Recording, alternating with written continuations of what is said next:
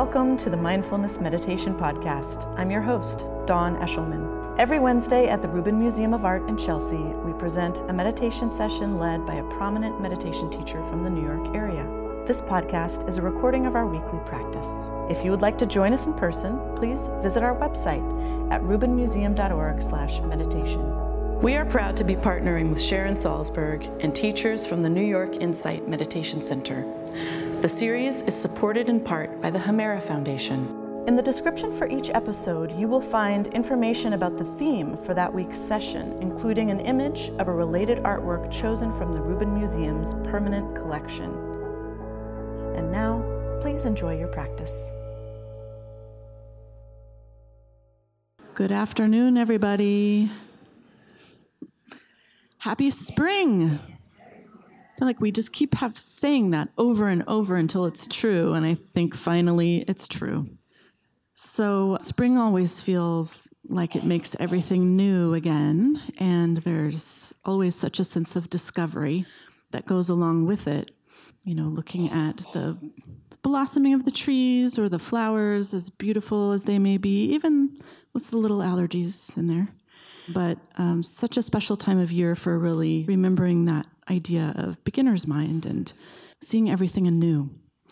And we are talking this month about discovering, partially because of the season we're in, but also as inspired by some of the artwork up on the sixth floor in the exhibition, The Second Buddha. There is a tradition there that is described in those artworks that is really quite beautiful and magical, and that is that Padmasambhava, the second Buddha, was known to plant treasures and teachings in the future for specific people to discover when they were needed most. And today we are looking at one of those treasure discoverers, also known as treasure revealers. And this is Jigme Lingpa. He is a treasure revealer in the Terma tradition. And this sculpture is from 18th century Tibet. It's actually metal work, although it might look wood, right? Wooden, but it is metal. And his life purposely in discovering the Terma teachings that, um, that Padmasambhava left, and in fact, that was his kind of greatest um, achievement and gift to his tradition. So he discovered text through a vision during a meditation retreat. He was visited by a Dakini who appeared to him and offered these texts to him and then ordered him to swallow them whole as a way of protecting them. And so he did, and he kept them secret for seven years.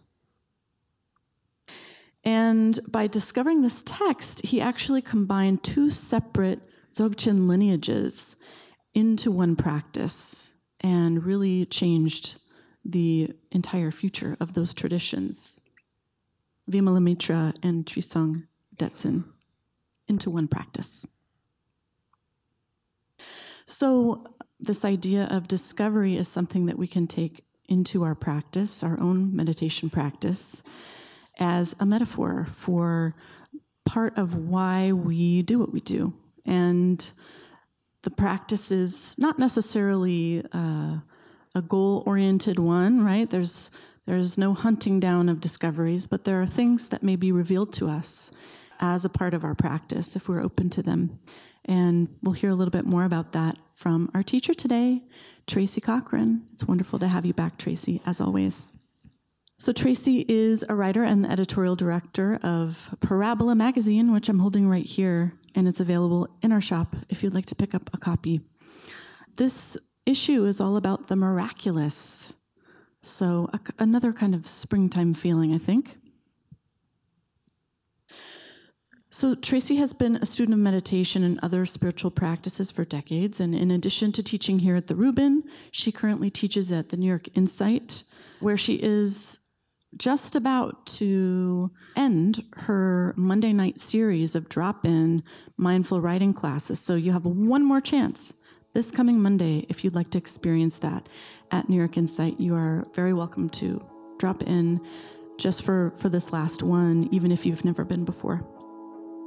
And she also teaches every Sunday at Hudson River Sangha in Tarrytown, New York. And her writings and teaching schedule can be found online via Parabola on Facebook and Twitter and tracycochran.org.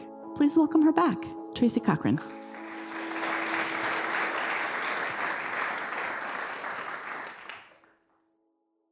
Well, I'm very happy to be back, and I'm happy to be sitting behind this particular figure because they give teachers an opportunity to choose images. And what really caught my attention about this one is that he was said to look very, very young from a distance. And when you got close up, you would see that he was actually very, very old. And I really like this idea of um, one of the things I love, I love everything about being at the Rubin, but one thing in particular I like is the distance and the lighting. I do. I once heard that joy is the best makeup, but I think it's distance and lighting. I do. Beautiful lighting. But something else. I think that being in a state of discovery, a state of realizing something, is always young. Think about that. When you watch somebody's face light up with a sense of recognizing something, they look young, they glow. And the word discover, of course, in English means to uncover. And so much of this practice is about seeing something that's always there. We just didn't notice it before. So, what else is young? It's spring, right? It's, uh, as Dawn said, and as I'm sure you noticed all by yourself, since it's 87 degrees out there, according to one temperature I saw, there can be a tinge of grief in spring. We see all these budding flowers and trees, and and we remember, say, a graduation that all of a sudden was quite some time ago. Have you noticed? And there can be a tug, a yearning. You might, for example, want all new clothes suddenly. You feel this kind of pining inside. And I related to the theme of a slow motion discovery or discovering something in the future. I wanted to share a great American sutra about a young person, a young man named James. He was very, very poor, and he was desperate to get out of North Dakota where he was from. And one night, he was driven anyway, but one night during the war, he was in a uniform and he looked up on a front porch in Louisville and beheld a young woman who, in that moment, encapsulated everything he desired. She was beautiful. She gleamed like silver. She was like white gold. And she seemed to him to be completely above the hot suffering of the poor, safe and protected. And in that moment, he dedicated his whole life to becoming the kind of man who could have that woman and be on that porch. And her name was Daisy Buchanan. And in that moment, he became Jay, Jay Gatsby. And he dedicated himself by hook or by crook, mostly by crook, as we know. He's the great American what, success story, tragedy, He was ravenously determined to be rich and powerful and to be dressed right and to have the right mansion and to throw the right parties. Anything he could do to become a man who could have Daisy Buchanan. And there comes a moment in this great sutra of desire where he gets to see Daisy again. His mansion is right across the bay, and night after night, he looks out at that green light at the end of the dock, pining for her. And at last, conditions are just right, so he gets to stand next to her.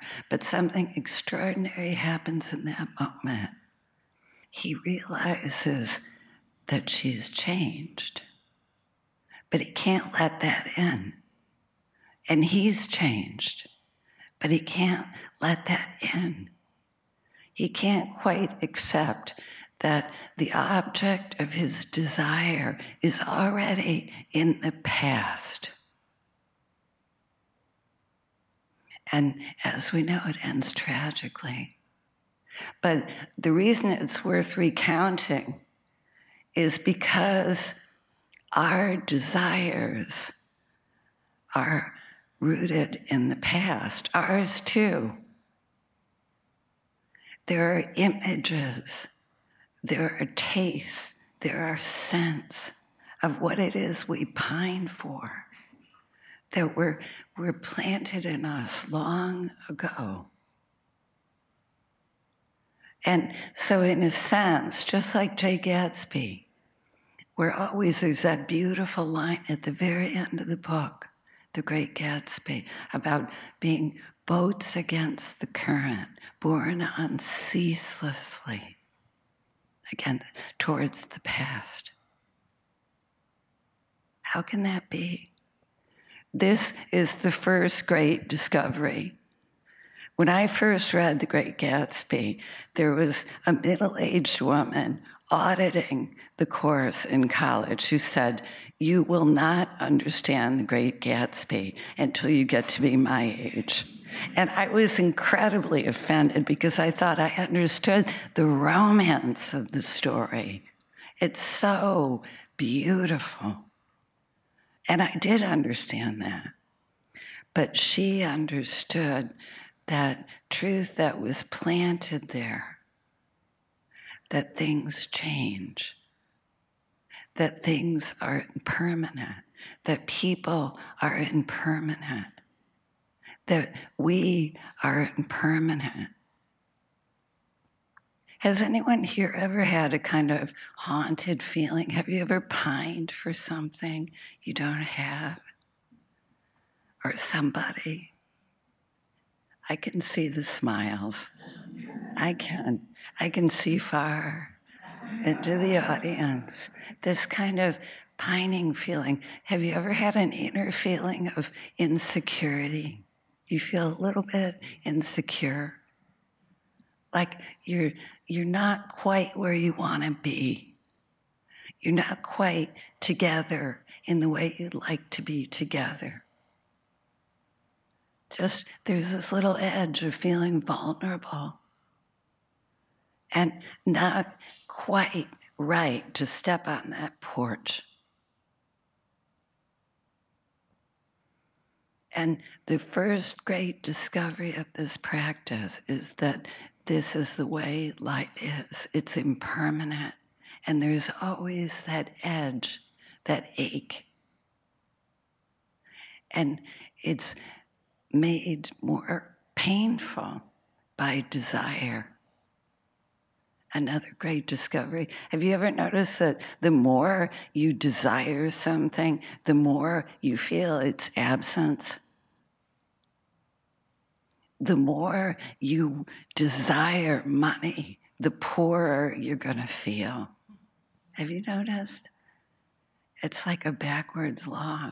Or the more you yearn to be attractive and desirable, the more trouble you have with the image that confronts you in the mirror. The more you're going to hate your clothes. There's always that ache, that rub.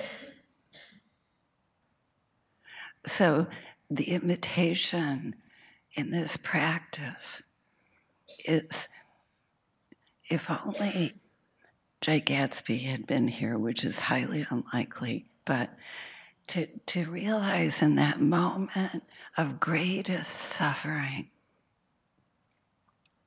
that moment of even having what you want and still feeling that lack of wholeness, that slight unease, that, that pining feeling, that if you turn your attention to yourself in that moment, in that moment, with kindness, there's a new life that appears. This letting be. It's like this now. And there can be this opening, this quality of discovering a new life, letting an old dream die, an old dream of who you think you are, letting it be, and finding what's right here, right now. And on a day like this, sitting together, there can be such a feeling of discovery about that. A feeling that I had no idea what I could be. I've been so captive to this idea that I had to be this one thing. But look at this, sense this, feel this. Look at the size of this life right now, right here. So, so let's sit. We put feet firmly on the floor.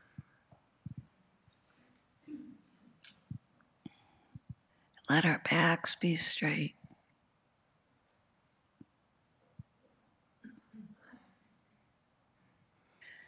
Let our eyes close and just notice what, what's here. Just notice this body right now, in this moment.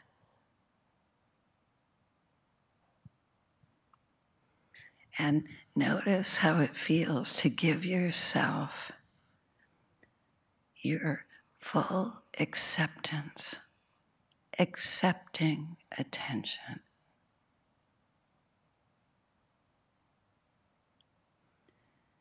Noticing what's here with no judgments, no striving.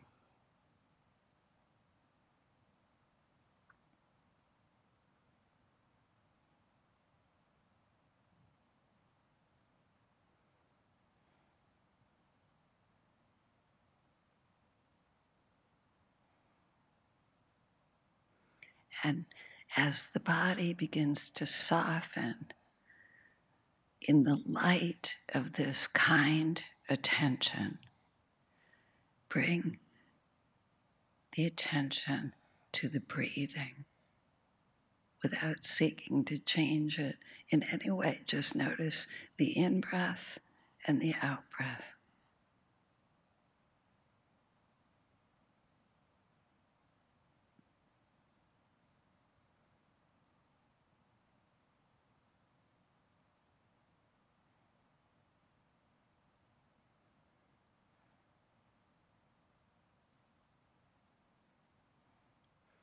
And immediately you notice thinking, sensing,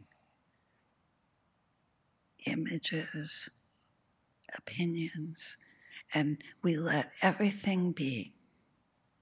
Welcome everything. Nothing is excluded.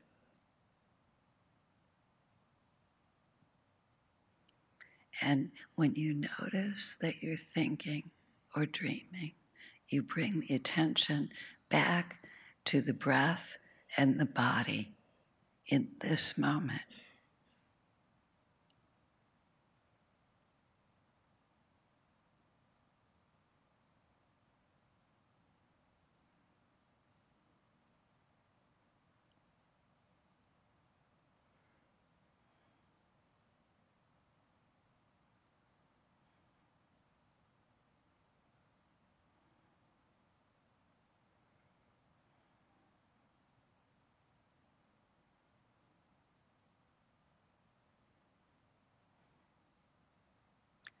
Noticing the vibrancy inside you,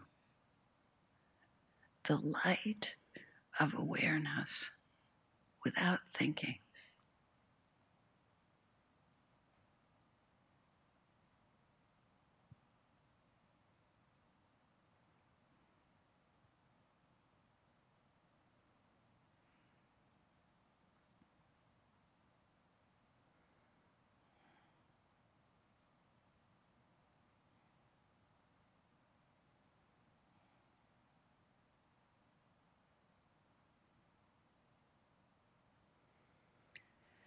Sati means remember, remember the present.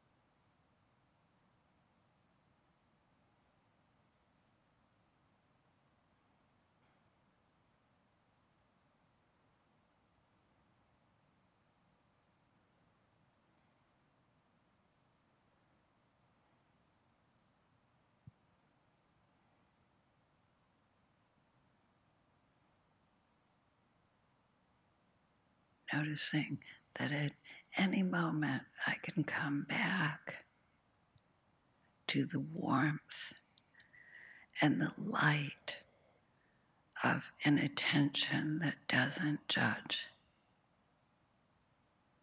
that accepts with no exceptions.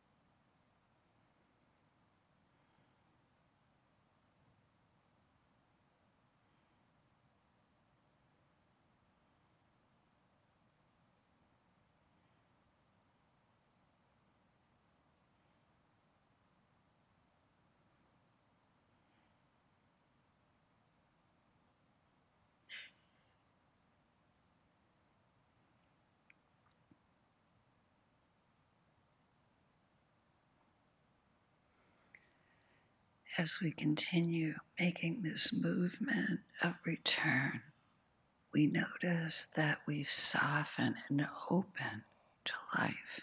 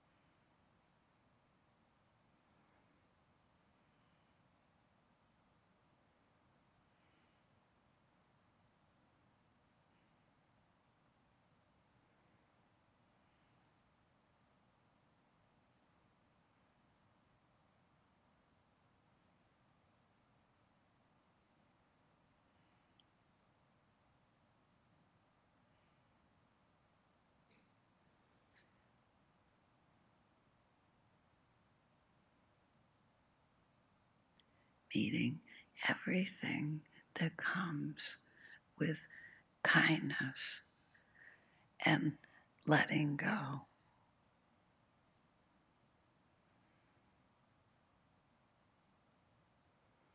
Letting everything be without striving to change it.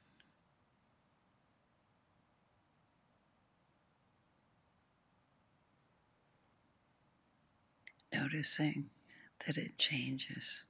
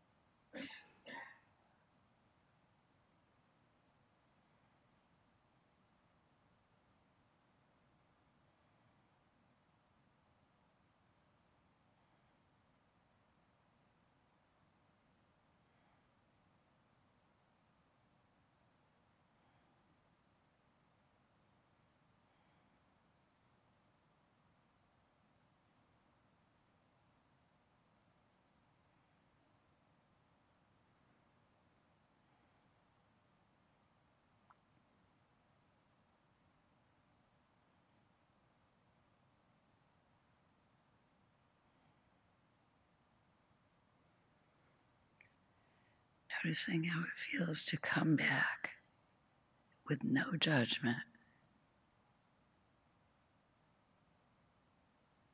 Just acceptance.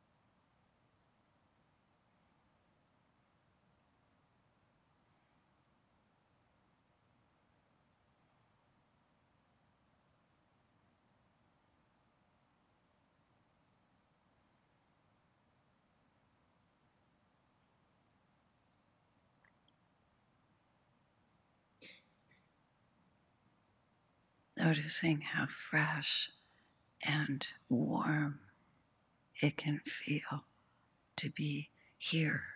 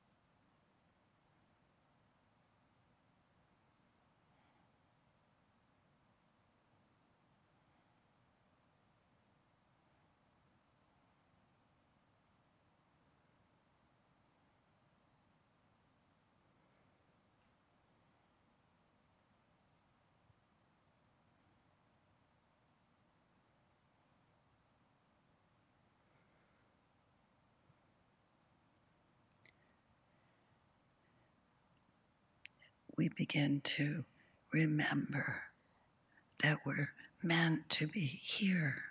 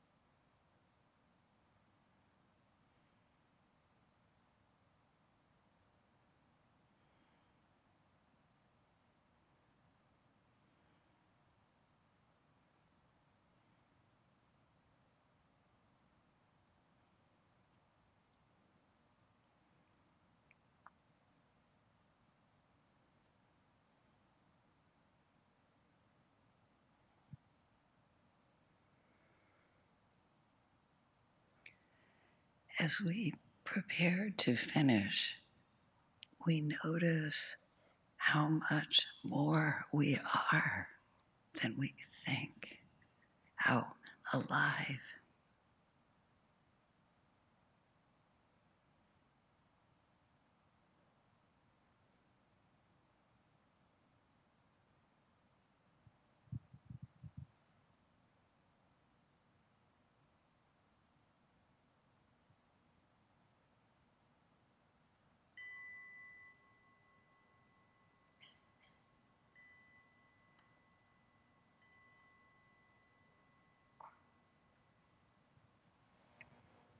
Thank you so much for your practice. I look forward to seeing you in June. Bye bye.